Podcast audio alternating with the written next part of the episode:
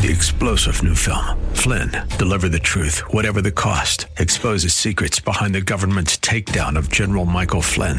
Flynn knew what the intel world had been up to. He ordered the first audit of the use of contractors. This set off alarm bells. He told the truth. He was the most dangerous person for Donald Trump to hire. They had to get rid of Flynn. Flynn, deliver the truth, whatever the cost. Available now. Watch it today. Go to salemnow.com. Salemnow.com. This is the Pro America Report on The Answer San Diego. Welcome, welcome, welcome. Ed Martin here on the Pro America Report. Great to be together, and we've got some things to cover. In a few moments, we'll talk with some great guests. Felipe Cuello is a um, is a professor down in the Dominican Republic. He is also one of the early backers of Donald Trump back in 2015, 2016, and we'll get a perspective from him both on how Trump uh, turned out, what he thought, and also what's happening in Latin America and South America. He, of course, wrote a book with uh, Dr. Ted Malloch, who's often on the program, and so we will uh, visit with him. We'll also visit excuse me, with a new guest, Chris Martin, no relation, who is one of the senior people at a, at a, group called America Rising. America Rising is a PAC that does uh, what they call is a full transparency upon all of the people uh, and the other party, the Democrat Party. And a very interesting group. They're very clever and very smart. America Rising. So you want to listen to him. I've never had him on the show. I'm real interested to see what uh, they're saying is going on. Um, and we will get to that. But let me, uh, you know, I will wrap things up in the, at the end of the show. We'll, we'll cover some things, but let me, let me just lay out for you. And, um, I, I, have had people ask me more, um, specifically to walk through this. And so let me do it. Let me get, what I'm going to do is I'm going to walk you through what I call the narrative machine. The narrative machine. And I'm going to give you an example. And the example is the, uh, the January 6th events at the Capitol in Washington, D.C. Okay. So here is what the narrative machine is. The narrative machine is the combination of big tech, big media, and big government to take a, a set of facts and fashion them into a, a truth that is then packaged up and sold to the American public, forced upon the American public. So now walk walk back with me again. The narrative machine is big tech. That's everything from Facebook and Twitter and the internet in general, plus big media which includes, you know, the cable news as well as the uh, the radio and, and television, uh, not just cable, but um, but main, you know, the um, network news, all those, and then big government. And so let's look at an example. January 6th happened, and if you remember, January 6th, very cold day, Donald Trump gave a speech at the Ellipse in front of the White House. And what happened very quickly was the narrative machine kicked in big tech and big media started talking about how it was an insurrection. They used this particular word. And then the U.S. attorney for the District of Columbia and the other law enforcement started saying it's an insurrection. Then they added the word armed insurrection. And by the afternoon, that afternoon, you wouldn't know if you weren't around. I was there. I mean, I was down in, in Washington, D.C. at my office a few blocks from the Capitol. And what they said next was the mayor said, we must have a curfew. We're putting a curfew because they were so worried about it. And then immediately after, big government kicks in. Nancy Pelosi wraps the Capitol in double uh, barbed wire fences. Extraordinary looking. And the, and the drumbeat began, the narrative machine began to, to manage what certain facts were and certain details and fashion it into a truth that was told to the American people. So what were the facts? Well, somebody did die. In fact, one woman died in the Capitol that day, and three or four, maybe four other people died in the few days after. And so this was an armed insurrection. They kept saying armed insurrection, armed insurrection, and then murderous, armed insurrection, murderous. And so there was a detail. There was someone killed, shot by a policeman. We still don't really know the details. We don't know who the shooter was. It was a law enforcement guy. We don't know anything about that. The other deaths, though, were natural causes, all of them. But we didn't know that, including one law enforcement officer who died two days later of of of, uh, of natural causes, but who was said at the time to have been hit with a fire extinguisher by one of the protesters. So it was murder, Only to, to months later did we find out that he died of natural causes. He was never hit with a fire extinguisher, but that was the narrative. The narrative machine went to overdrive. The, the images from the uh, from cable news of the Capitol with people all you know swarming all around it powerful images. And then they had snapshots. They kept showing of the that dude with his with some sort of weird head headdress on and tattoos and all these strange looking people. They didn't show the benign looking people. They just showed strange looking people. And then it in kicked the government the big government. So the narrative machine is big media and big tech. They were doing their job. They're throwing big t- big tech is, is is tossing anyone who is talking about this. They're throwing them off of social media. Donald Trump is off social media. Mike Flynn is off social media. All these people off social media. But then big government kicks in and they start sweeping up people, arresting them. Because why? Because the narrative was insurrection. The narrative was murderous insurrection. And they're sweeping people up left and right and talking about how bad this was, how problematic it was, how how big the problem was. And there, and so it's building on. You can see how it builds together, so that by the time you're a week or two out from January 6th, you've got arrests of people. Nobody's really seeing any details. They're just being fed the facts for the narrative, and and being told what the truth is.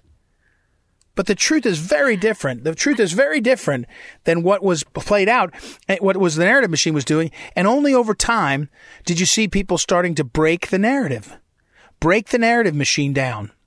And you had to have things like I said, the autopsy of uh, Officer Sicknick. He didn't die from a, a, a, fire extinguisher. There was nobody. I don't think there's been anybody charged yet that I've seen with violence against law enforcement. I didn't see that.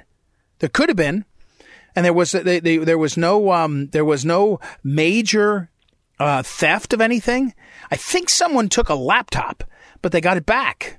I think that was the extent of it. So there's the narrative machine, and here's what the key part of it is. Over time, you say it over and over again, and then you never go back and correct it.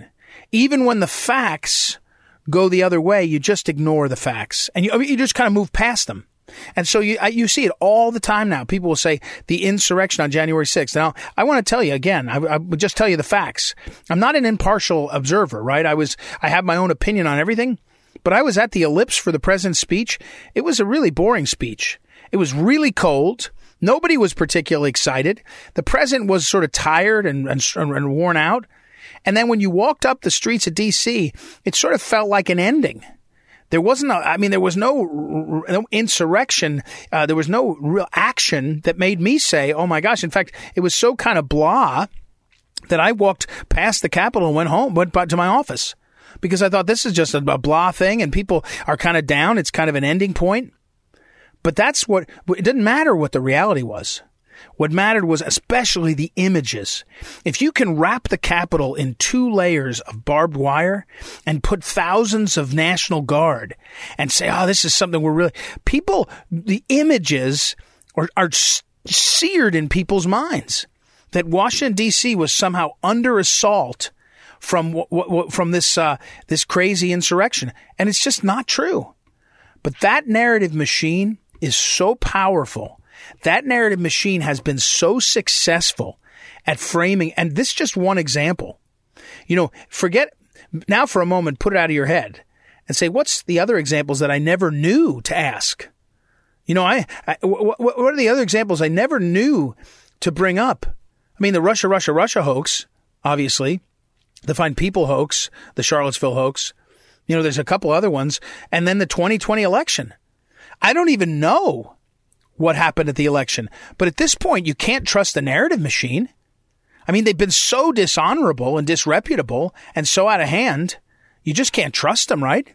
It changes, it changes entirely how you think about what's happening in the, in the, in the country. And, and what, it, it changes how you think about what is, you know, what is happening and what it means and what the truth is. And so the only consolation now is that maybe the people have, wo- have awakened to the power of the narrative machine. And if they do, they will say, what can we do about it? Now, one thing, as I've told you before, is find better sources of, of what's happening, information. But that's kind of hard. Because Fox News, even though they're pretty good, they're a little bit better. Newsmax, One America News, they're all sort of chasing their, their, um, chasing, you know, because it's just so dominant by the big tech and by the big media. and by the big government. And it really is, uh, it should be frightening to you. I, I just, again, I want to, I don't want people to be worried, but I want you to be real about it. We are facing a, a, an opponent that not only has terrible ideas that are bad for the country, which I really believe, that's a, that's an opinion. I think the left uh, right now has terrible policies that are bad for the country. But I also think now they have at their beck and call the narrative machine. And I'm not sure how anybody beats that. It's a real challenge. All right, we got to take a break. We'll come back and talk with uh, uh, uh, Felipe Cuello and also uh, Chris Martin. We'll get an update on all that's going on, and I will wrap things up later. I'll talk a little bit about Virginia and um, especially New York mayor's race. So we'll be back in a moment. Ed Martin here on the Pro America Report. Be back in a moment.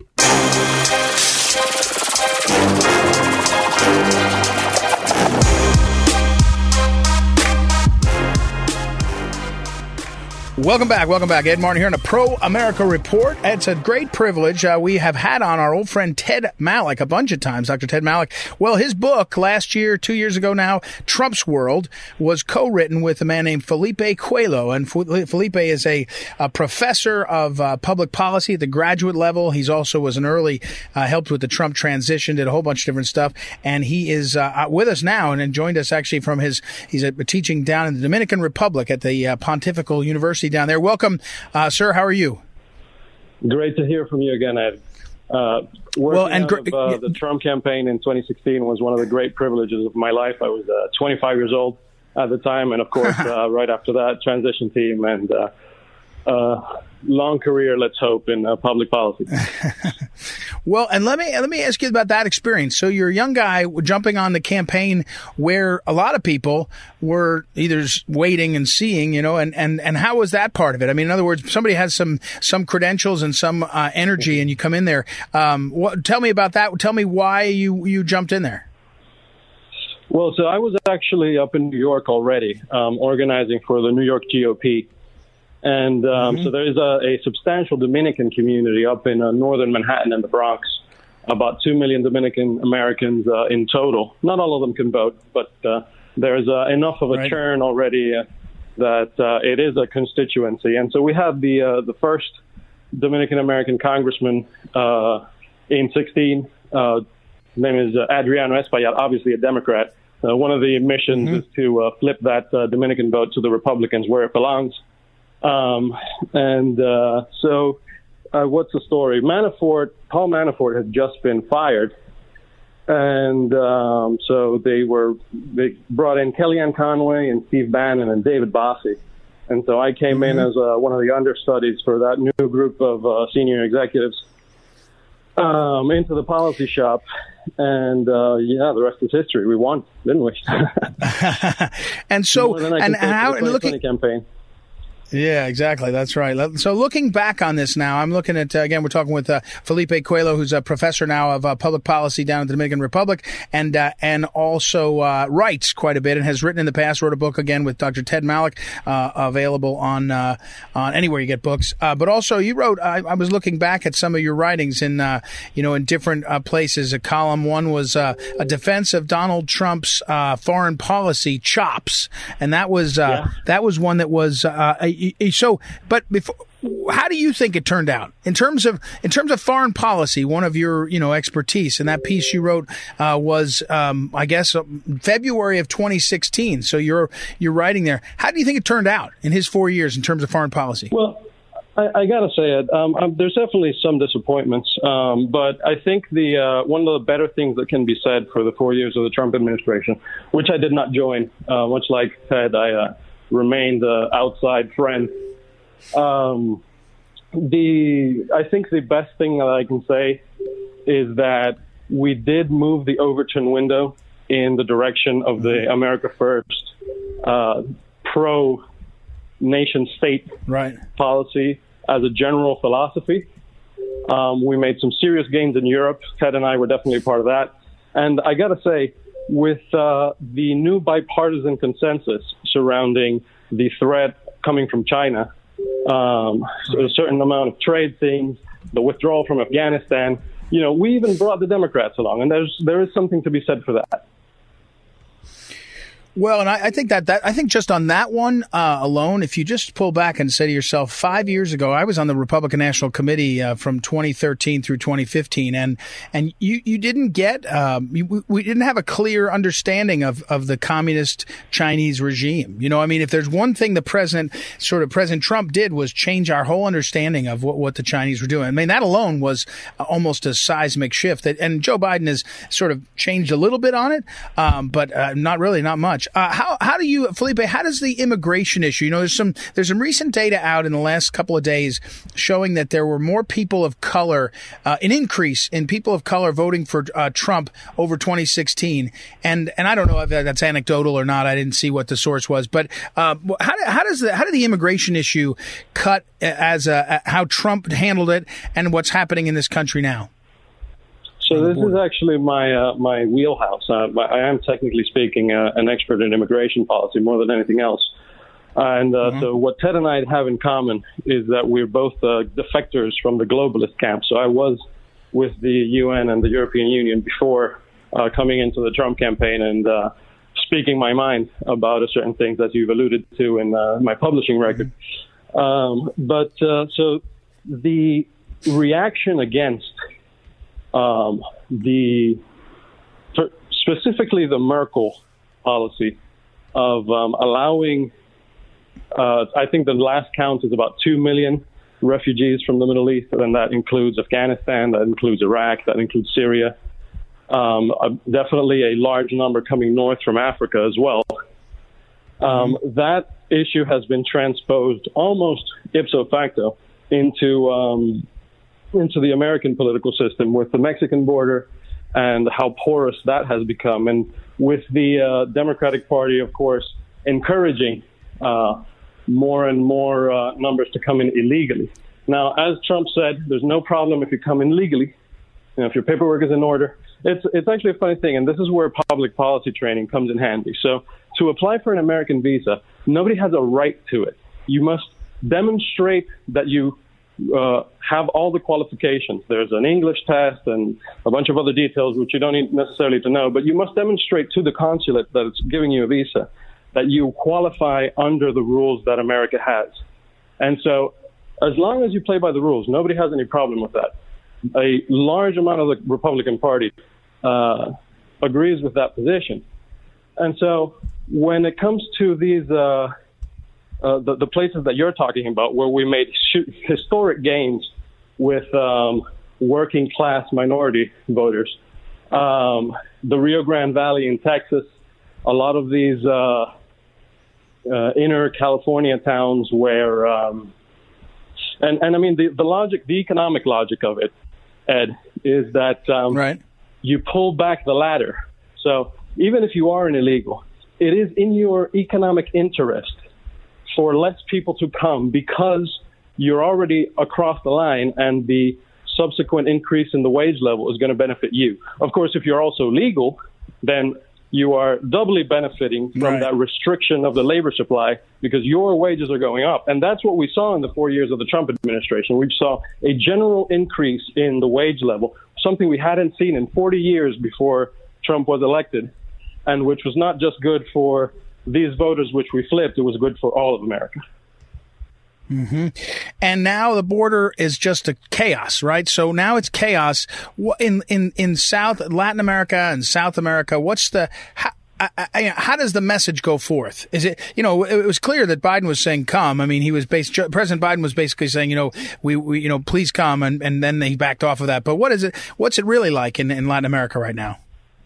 Well, I'll tell you the, uh, uh, the, the narrative in the United States is that uh, this is a, a border problem, but every town in America is a border town right now, especially considering that um, various charities, uh, from Catholic charities, which I would, uh, in theory, belong to, uh, all the way across to secular uh, activists like uh, the Soros Open Society Foundations and that kind of thing, are actively after right. they cross into the um, into the United States, they are flown on uh, these uh, charities dimes into uh, towns all across America. And so every town is a border town right now.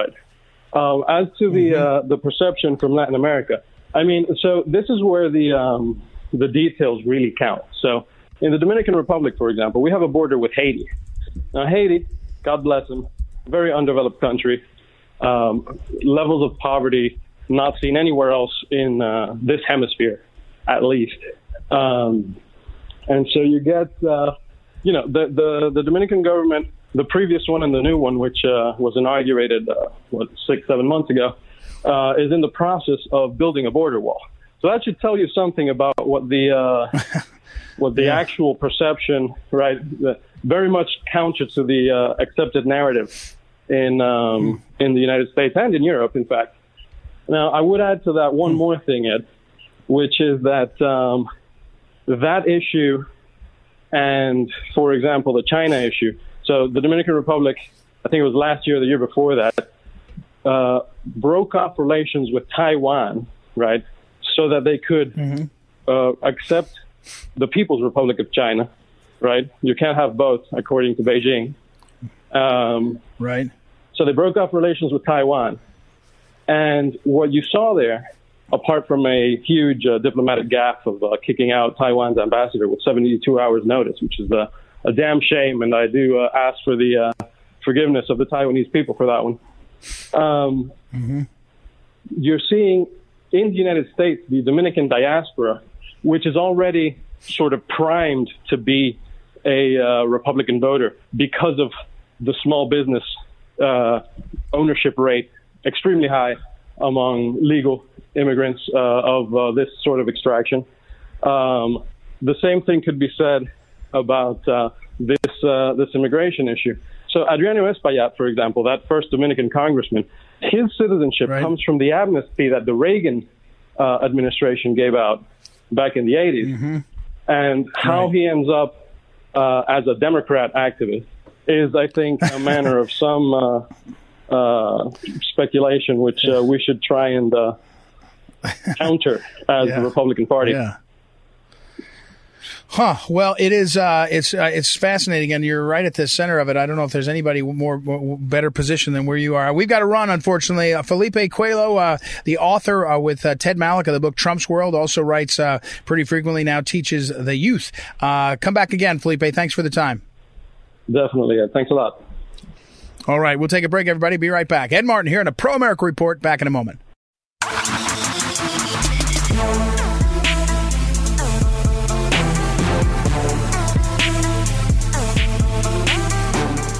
Welcome back. Welcome back. Ed Martin here in a Pro America Report. Our next guest, this is really fun. There's people that do research and figure out and analyze. You can either listen to my show and you can hear the research and the analysis, but then there's other people that dig even deeper. And over at America Rising, it's an organization that started to kind of, I don't know, it's a, it's a pack, but it's really fact checking. It's been around almost, uh, almost 10 years. I don't know, eight or nine years and, uh, fact checking and digging through, uh, it's a Republican organization. And so it's aimed at the Democrats, and it's um boy, there's a lot of um, there's a lot of good targets right now, and one of the uh, one of the key people there is named Chris Martin. He's got a great name, and uh, he's I think the uh, deputy executive director, one of the key people. And I g- welcome you on, Chris, and ask you. You know, I, this story I talked about in my open a little bit, but um, the April jobs report you know, quote, far below expectations, end quote, is what everybody's saying. Uh, but now the scrambling since Friday, last Friday, has been to explain it.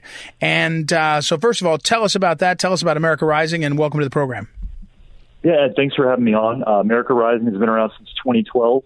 Uh, we wake up every okay. day and just try to figure out how we can hold Democrats accountable. Um, so yeah, let's talk about go. the stable jobs report. So let's provide you know yep. some context. Um, this this report was abysmal. Joe Biden and Kamala Harris inherited an economy that was rebounding. Uh, think you know places were starting to open back up, rehiring workers, and everything they've done since taking office has hindered that progress. Uh, the Dow Jones estimate was that there would be a million new jobs uh, created in April, and that the unemployment rate would be around 5.8 percent. Uh, instead, there were only 266,000 jobs added, and the unemployment rate actually went up to 6.1 percent. So I think the issue here is that federal unemployment benefits are incentivizing people to stay dependent on government rather than get back to work. And that's kind of what Joe Biden tried to talk about today. They looked at this and they saw the opposite. They saw this as a reason to double down on those big government policies that are keeping people out of the workforce. We're talking with Chris Martin, and let me just make sure people know you can go over to AmericaRisingPAC.org and you'll see all this research. But I thought the, the president, President Biden had to answer a question on this, or I don't know, did he come out just to give this speech? He was basically, since last Friday when these jobs numbers came out, basically everybody even Democrats are saying, uh oh, if you give people money, they're not going to go to work. You know, when it's like the old welfare to work. Back when that was tried, everyone said, oh, this is going to be terrible for, for people that were in a tough spot. No, it turns out when you get pushed, most of the people will go back to work. So that started to percolate on Friday when these numbers came out. And by I don't know, midday on Monday, uh, Biden is addressing the the uh, the the I guess the press corps or the nation. I don't know, trying to explain it away. What what was your what was your? Did they know they've got a problem? I guess is that what that was that what that means? Yeah, yeah. I think they're finally realizing what a problem this is. As there was time for this news to percolate over the weekend, uh, and you saw Democrats like Maggie Hassan and others come out and start to address this and hear from their constituents who are going to town halls and saying like we can't find workers. There's not a worker shortage. They just don't want to come back to work when the federal government is providing these massive unemployment benefits uh, for people who are unemployed. And, you know, the level of long-term un- unemployment, which is folks who are unemployed for more than 27 weeks, has gone up. That's a major indication that these, unenhan- that these enhanced unemployment benefits are distorting the labor market and keeping people out of the workforce. And here's one interesting fact people who made $32,000 last year are making more money in unemployment benefits now than they were at their old job. And it's hard to blame them for not wanting to go back when that's the case.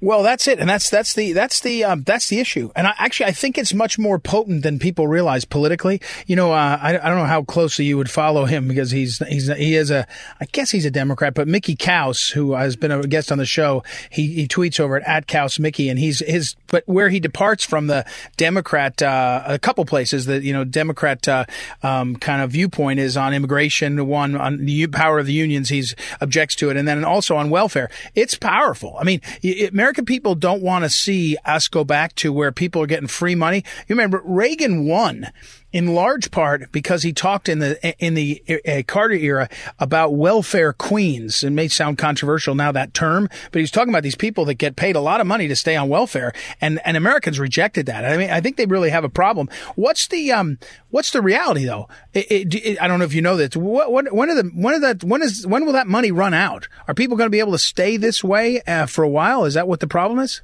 Well, the, the current um, enhanced unemployment benefits run out, I believe, in September. Um, but I think this okay. problem goes a lot deeper. It's more about the philosophy that Joe Biden and Kamala Harris have brought into the White House. The philosophy that we need more people hooked on government benefits and, and dependent on the government rather than in the workforce creating and, and innovating and rebuilding our economy. And, you know, one other issue that kind of ties into this that's very closely related uh, to the number of people who are not going back in the workforce is schools being reopened.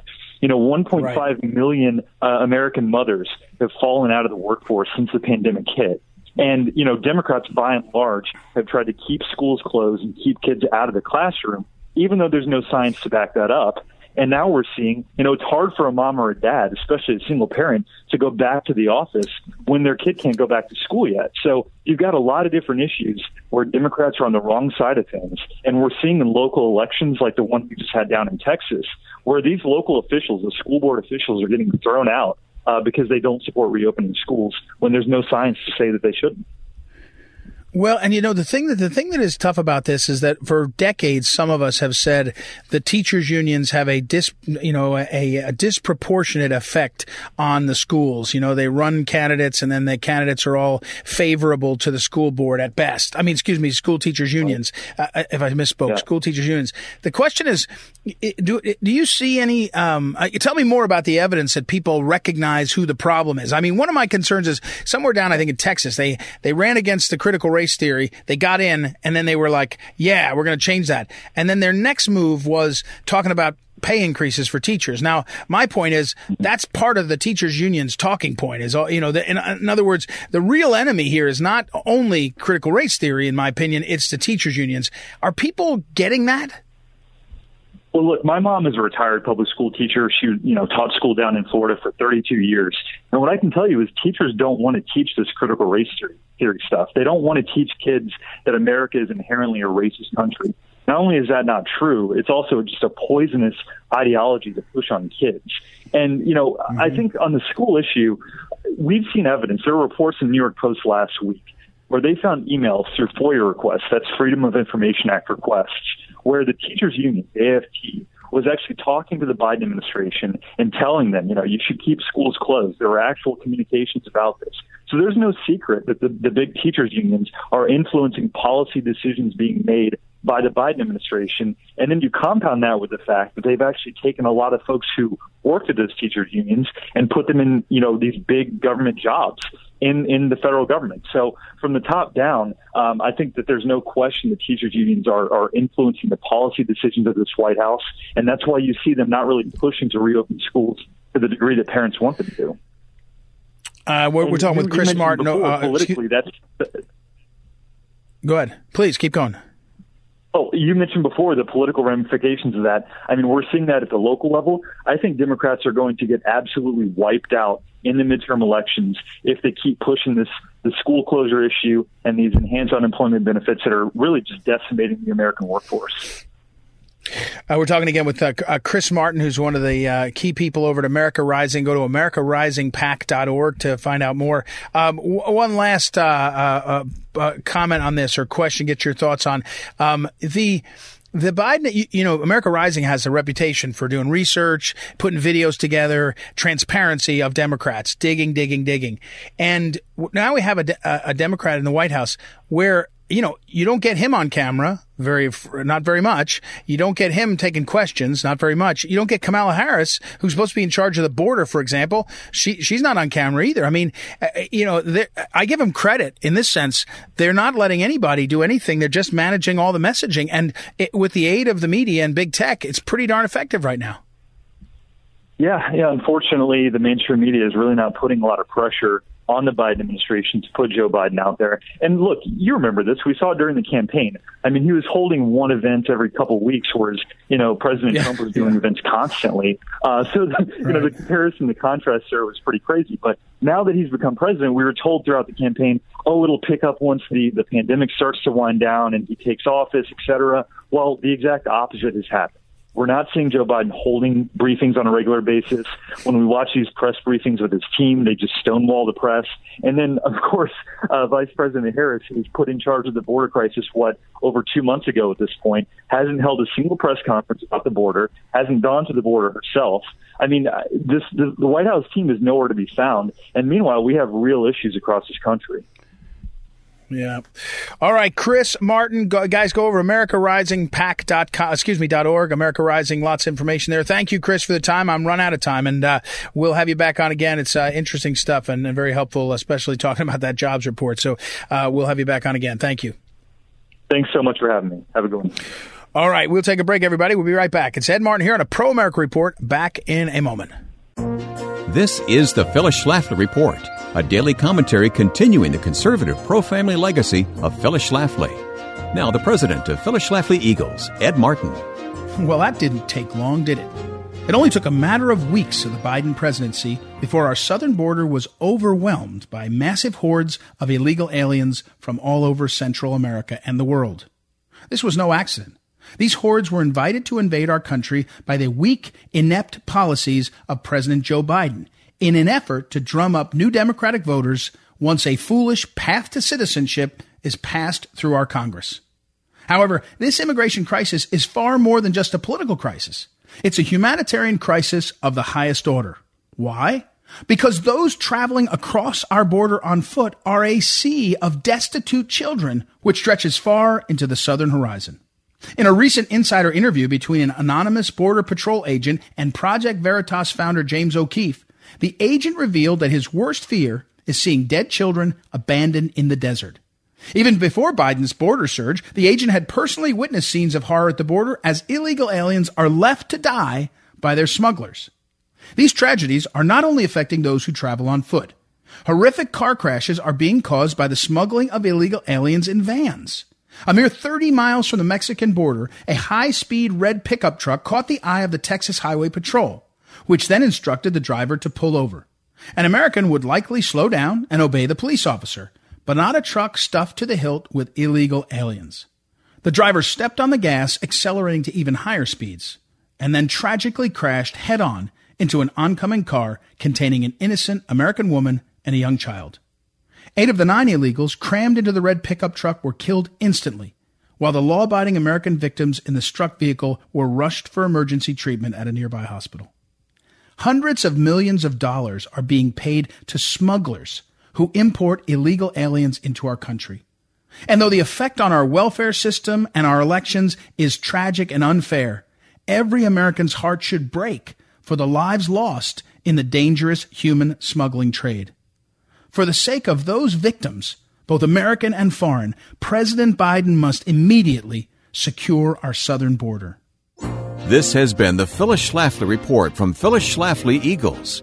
In 2016, the conservative movement lost one of our strongest leaders, but Mrs. Schlafly's work and her voice continue through this radio program, our work in Washington, and the influence you have in your own community. Be part of that legacy at phyllisschlafly.com. We encourage you to bookmark phyllisschlafly.com and join us again for the Phyllis Schlafly Report.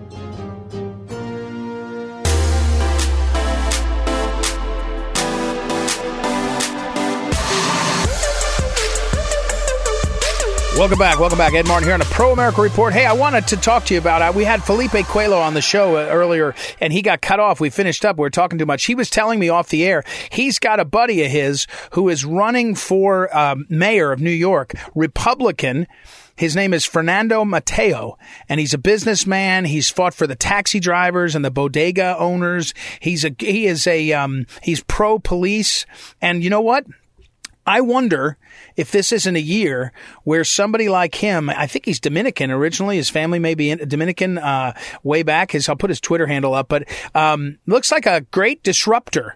And if there was ever, yeah, there it is. Uh, Mateo the Mayor at Mateo the Mayor is uh, is his uh, MateoTheMayor.com is his website on Twitter. Um, so check him out. Check him out. It's, it's kind of cool. Uh, who knows? I, at this point, uh, New York's gone so bonkers that you know you wonder if it can ever come back, but if there was ever a year where people are looking up and saying, I'm tired of de Blasio, I'm tired of the schools, I'm tired of gutting our, our cops, uh, this could be the year. This could be the year. So check out Mateo, uh, excuse me, Fernando Mateo, and see what you think. And uh, I think there'll be some places where we, we see things that we haven't seen before in terms of uh, where the politicians are. And maybe New York is one of them because, holy cow, it has to be said that they need some changes. They need some changes. It is um, it is really, really, uh, really gotten bad in New York. You wonder, frankly, if you're gonna if you're gonna find that uh, that people are um, going to uh, going to um, uh, like like in California, um, you know, want to turn from De Blasio to somebody else. Probably in New York, it means that they elect a Democrat. But uh, Fernando Mateo looks pretty cool, and uh, Felipe Cuello tells me to take a look. I'm going to do it, and I did. It looks pretty cool. And uh, again, pro gun, uh, excuse me, pro cops is probably the most important thing you could do up in New York right now. So check out this man Fernando Mateo and see what you think. that's my tip for you. We're spreading out all over the place and giving people a look in. Um, in all the places where, uh, even places that, of course, New York, that's a big job. So whoever has that job is a, um, is a monstrously important person uh, in terms of America, American politics and American leadership. So, all right, one last thing before we run out of time. I'm going to get back to this tomorrow. There is a crazy situation developing where the census is not matching up with the number of voters in the fall. Now, think about that. They say that 154 million people, um, the, the, according to the census, the number of people voting in 2020 was 154 million but official results place the number of ballots at 158. What does that mean? This is again, it, it could be nothing. It could just be an anomaly. Nobody really, nobody's explained to me yet. But it feels like we're having a lot of anomalies, right? That don't make sense. That uh, that that change the way you uh, you you look at this and go, what? How can that be? Right? They've got these, they've got this couple of um, um, audits going on up in Antrim County. In uh, one in Antrim, I think they're looking to machines also in Maricopa, and people are just saying, "Huh?" And now there's four million extra votes seem to be uh, uh voted. I mean, we got to get some answers, don't we? At this point, it's becoming not just a. It's not. It's not just a. Um, um, we wish somebody else won. It's the system looks broken. It, it, at least looks like it's so uh, poorly run. It's hard to have confidence. That's what is coming. That's where that's really where the problem is at this point.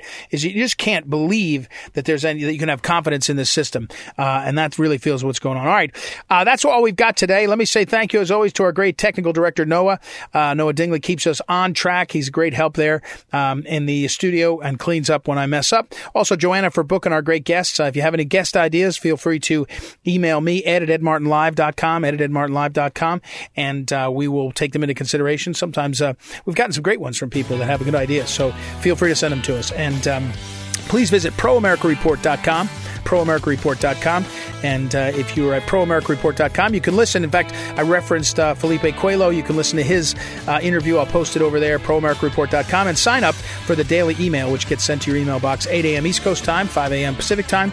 It's uh, five days a week, Monday through Friday. What you need to know, I send it out. I tell you, trust me, you'll enjoy it.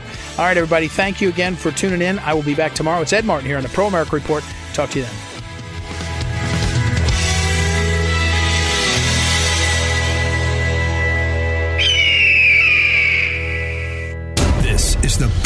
America Report on The Answer San Diego.